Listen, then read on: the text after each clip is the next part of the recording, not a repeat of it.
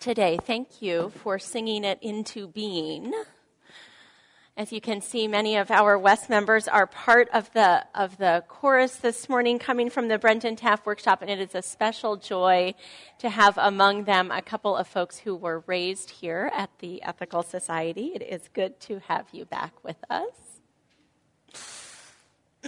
well, I will start this platform by saying what it isn't. I always like to get those expectations right out of the way. Here's what I'm not going to do. And if you wanted that and you feel like, you know, just leaving and going outside today, that'll, that'll be okay. It's not a platform about sort of labor in its deepest sense. It's not a platform about capitalism on a philosophic level or a platform about how much better the world would be with a guaranteed minimum income.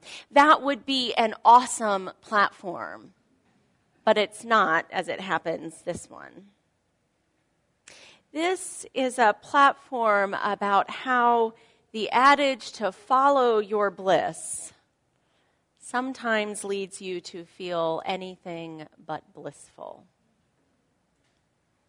Follow your bliss. You've seen it stitched on pillows. Perhaps you have it stitched on a pillow on your couch right now or on bumper stickers with Ben and Jerry's logos too, you know. Find your calling, do what you love. One of my favorite quotes, which I know I've used here before, is from the minister Frederick Buechner, who talks about vocation. He says that vocation is the place where our deep gladness meets the world's deep need. I love that idea. The idea of a calling in the world where what we most love to do is precisely what the world needs us to do. And then, of course, the biggest, I'm sure, it's a bumper sticker as well. If you do what you love, you'll never work a day in your life. You know that one, right? If you do what you love, you'll never work a day in your life. We hold it out, I think, as a real ideal, as though that is possible.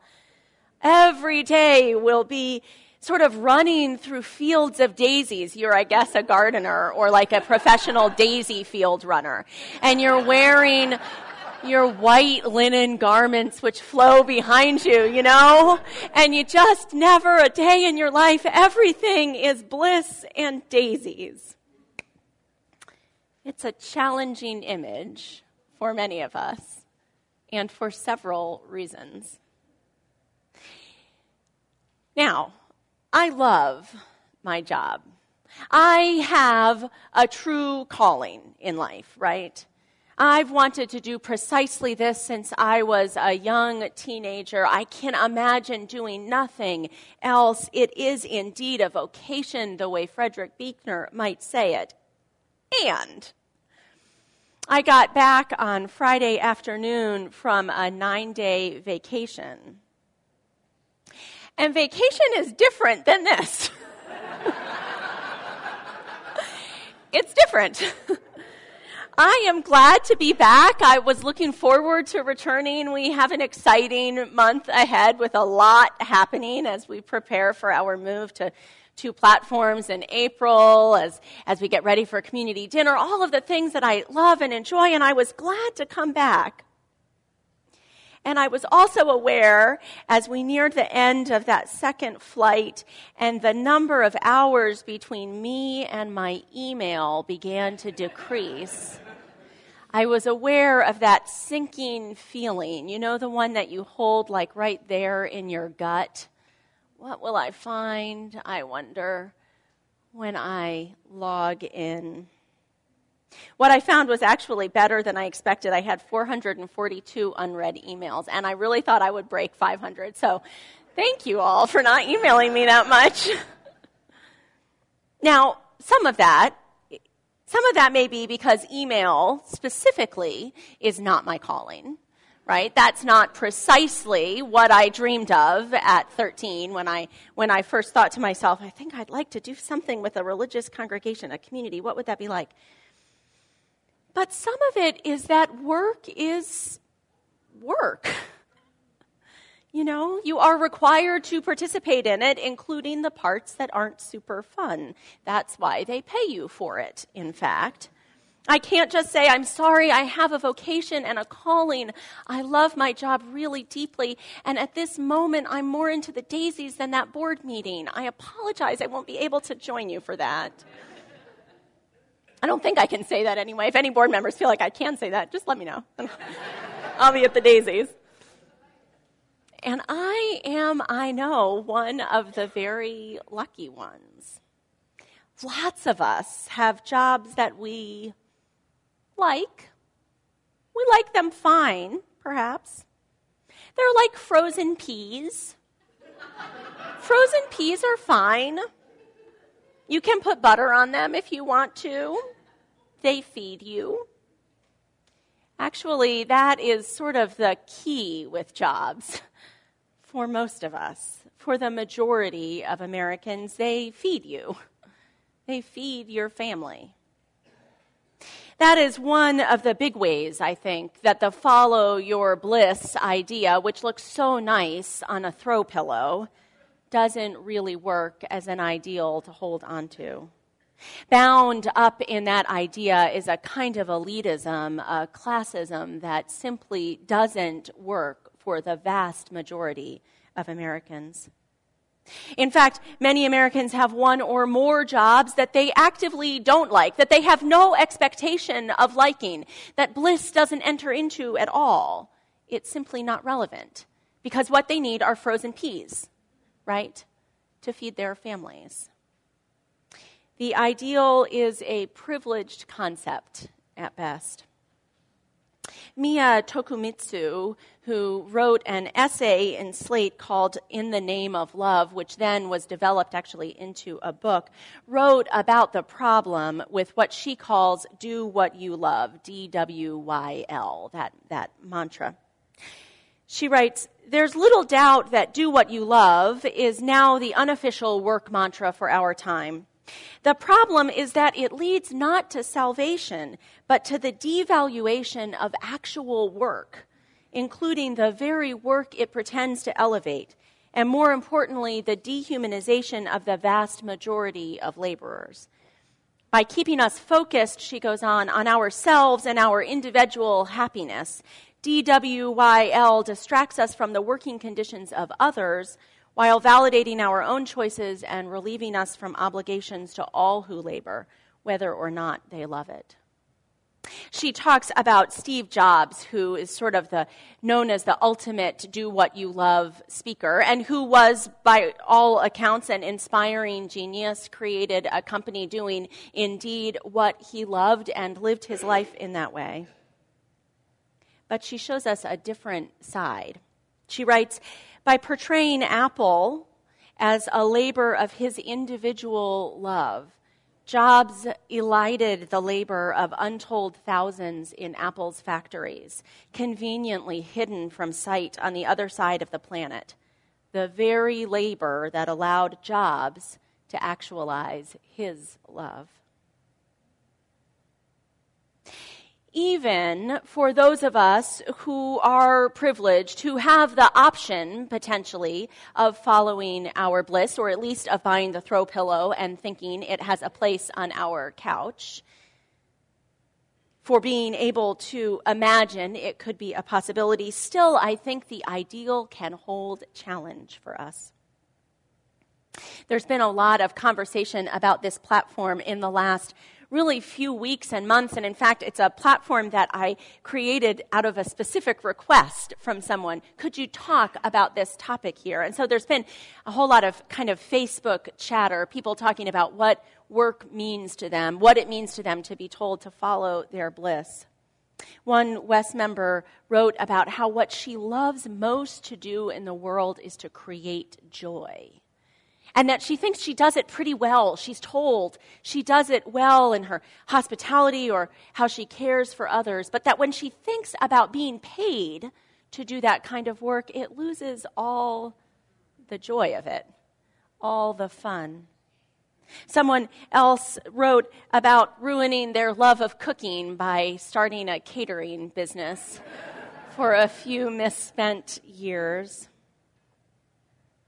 And then I think there is the deeper, more insidious, insidious problem of believing that we must be in the wrong job if it's not a job that sets our souls aflame with burning passion. If we don't wake up every morning hoping and wishing that we could just get to work so that our passion can unfold, that we must have chosen wrong somehow. Person after person wrote about their, their sense of demoralization by the charge to find the perfect job, the one that made them blissful. When what they found was a job that gave them frozen peas, good sometimes with butter, but not exactly passion.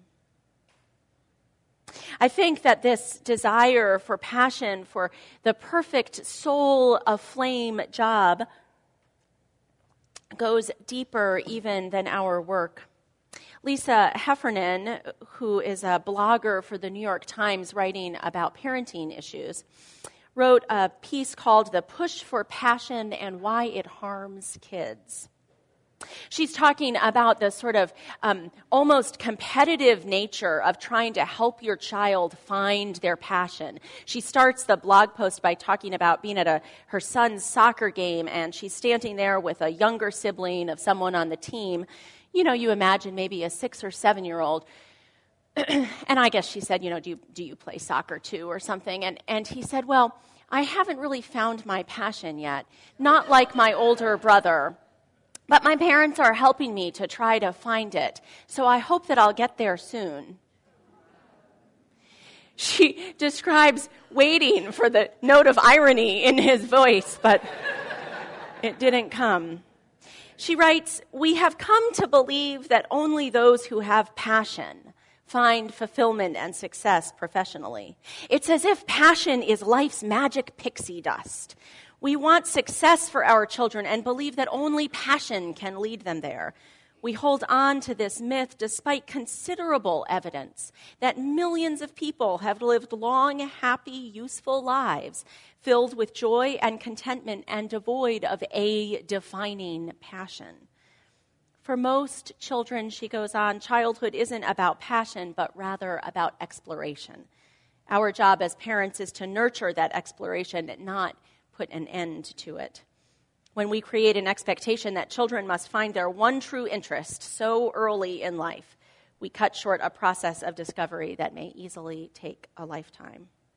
She points out, too, the expense of finding all that passion and takes us into her cluttered garage where there are the ice skates from the passion for ice skating that lasted three weeks and the drum set for the passion for drumming that lasted five weeks. We perhaps have some of those. You all know how long my passion for journal writing lasts. I've shared with you how many journals I have that have two entries in them and then an entirely blank book passion sometimes is fleeting.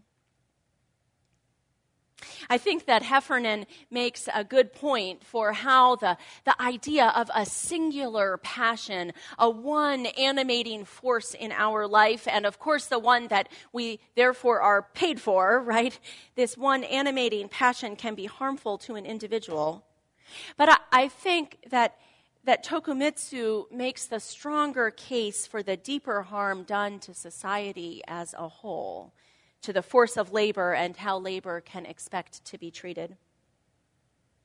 She writes Instead of crafting a nation of self fulfilled, happy workers, our do what you love era has seen the rise of the adjunct professor and the unpaid intern, people persuaded to work for cheap or free or even for a net loss of wealth. Excluded from these opportunities, of course, is the overwhelming majority of the population, those who need to work for wages. How prosaic. This exclusion not only calcifies economic and professional immobility, but insulates these industries from the full diversity of voices society has to offer. In an interview with, um, with her following the publishing of this article and then the book that she eventually wrote, she talks about why this might be.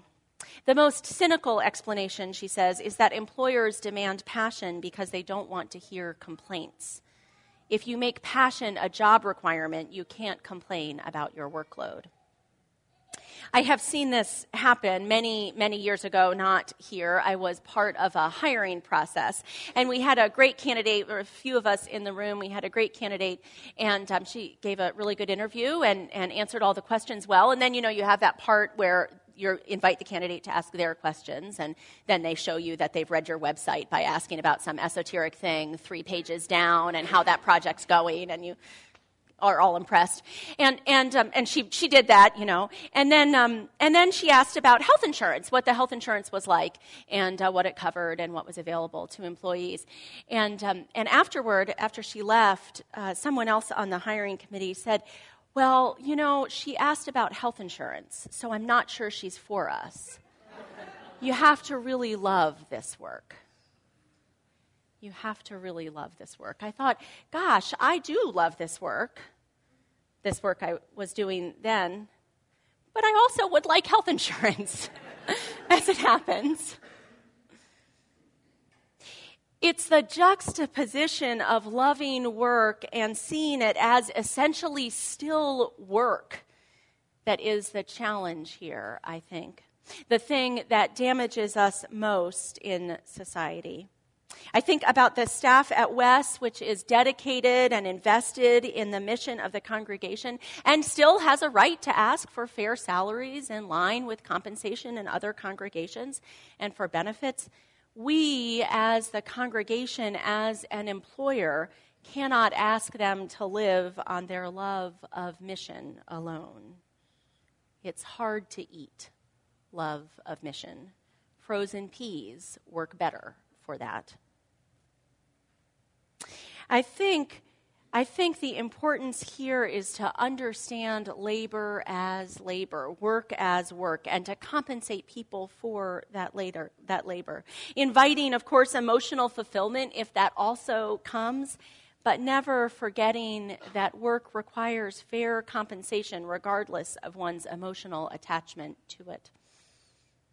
In one of those articles I read for this platform, there was a, a quote a quote from a, a different author talking about how the corporate world actually was trying to emulate academia.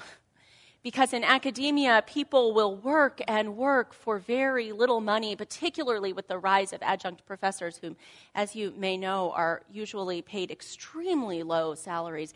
And they won't even call it work. They won't even think of themselves as working. This person asked, How can we in corporate America engender the same kind of inspired passion in our employees so that they will work 60 and 80 hour weeks and not even know they are working? so, what do we do about it?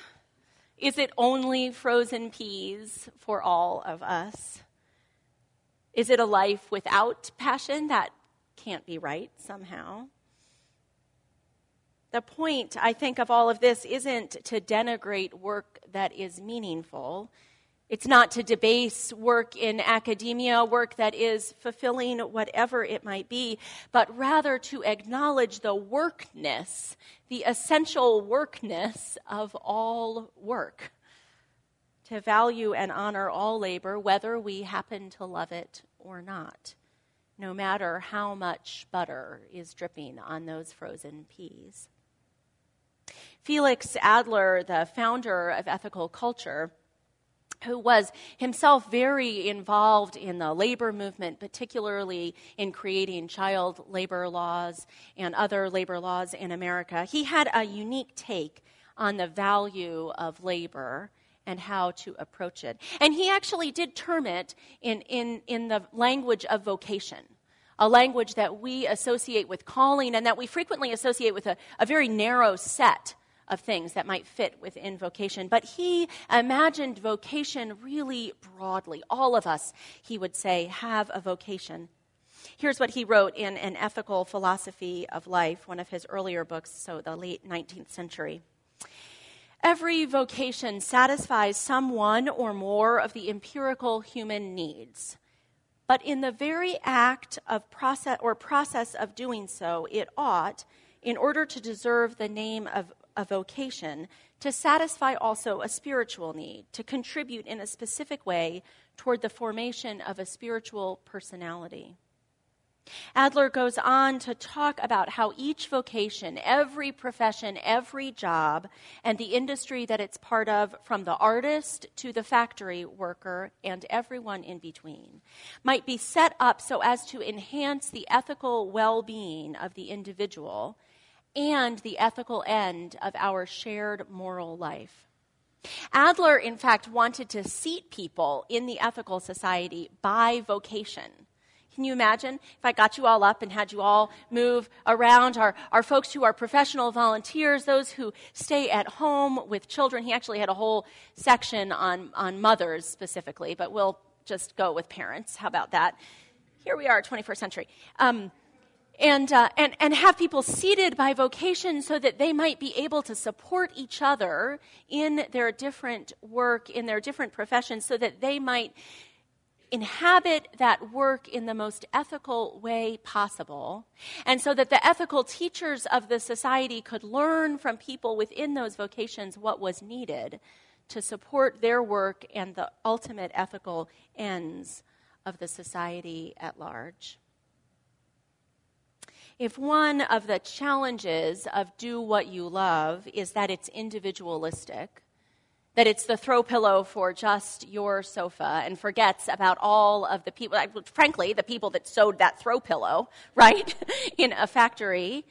If one of the challenges is that it's individualistic, then a remedy is to look to society as a whole, to experience all kinds of labor as part of the greater good.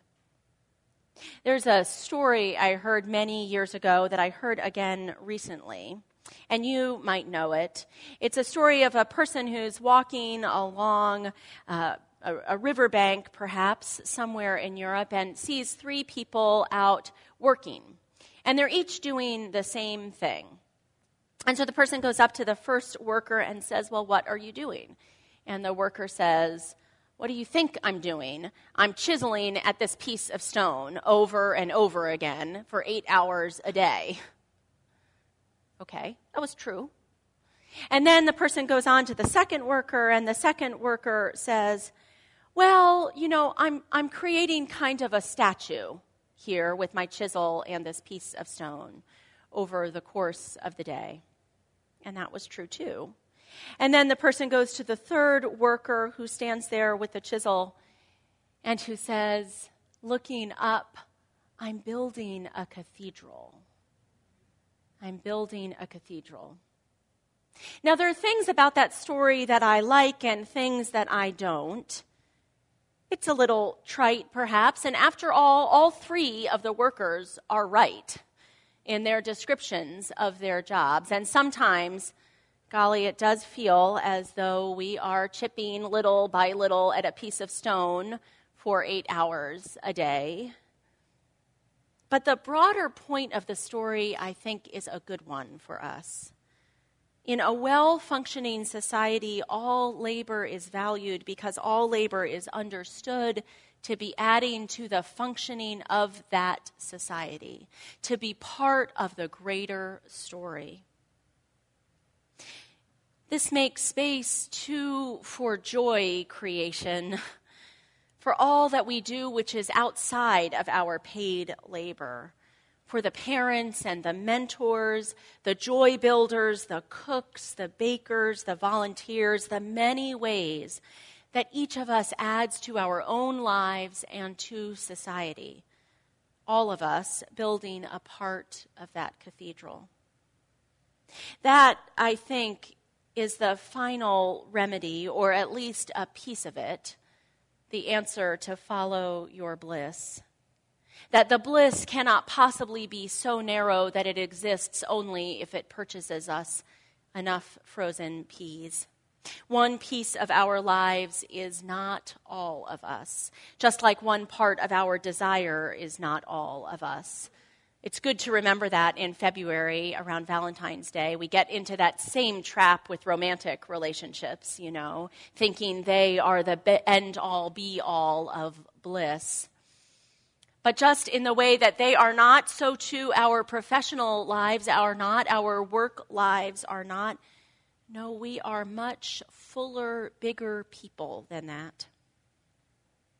So follow your bliss, I guess, but know that your bliss is big, much bigger than we sometimes pretend it is.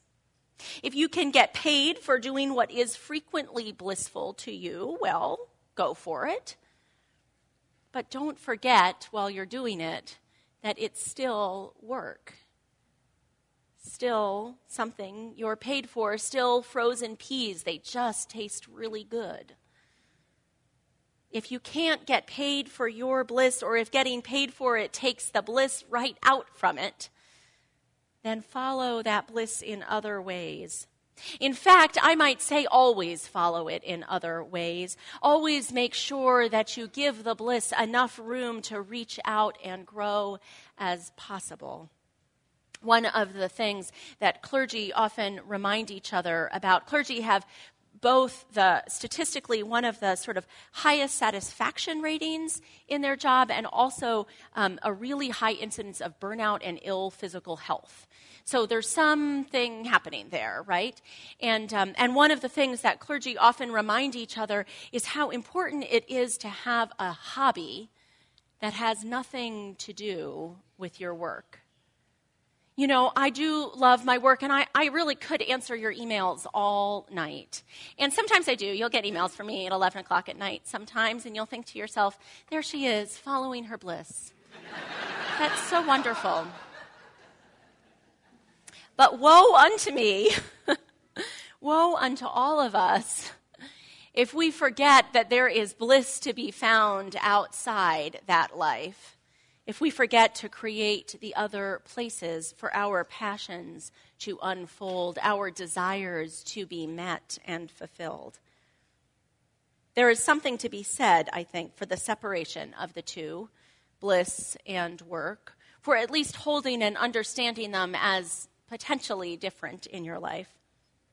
I was reading on that vacation I had, which wasn't precisely like work.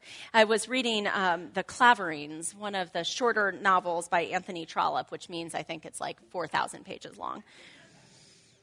And, um, and uh, someone was, was sort of sitting around after dinner, relaxing with friends, and, and the character mused, Why can't it all be after dinner? Why can't it all be after dinner? It sounds good, doesn't it? But then goes on, we are driven to work because work never palls on us, whereas pleasure always does. What a wonderful scheme it is when one looks at it all. No man can follow pleasure long continually. When a man strives to do so, he turns his pleasure at once into business and works at that. So, sure, Follow your bliss. If you have the throw pillow, keep it on your sofa by all means. But make your bliss big enough. Write your passion large. Look for the ways to build a society where bliss is accessible to all, which doesn't mean that everyone's working at it, but that everyone can find it somewhere and that they have enough frozen peas to eat as well. Make of your pleasure the most you possibly can. Do your work as well as you can with an eye toward the ethical ideal in your own life and in society. That's what Adler would tell us. And don't, I think, be ashamed of the frozen peas. If they come with butter, so much the better. But eating frozen peas is good too. Here, then, is to a society with frozen peas for all,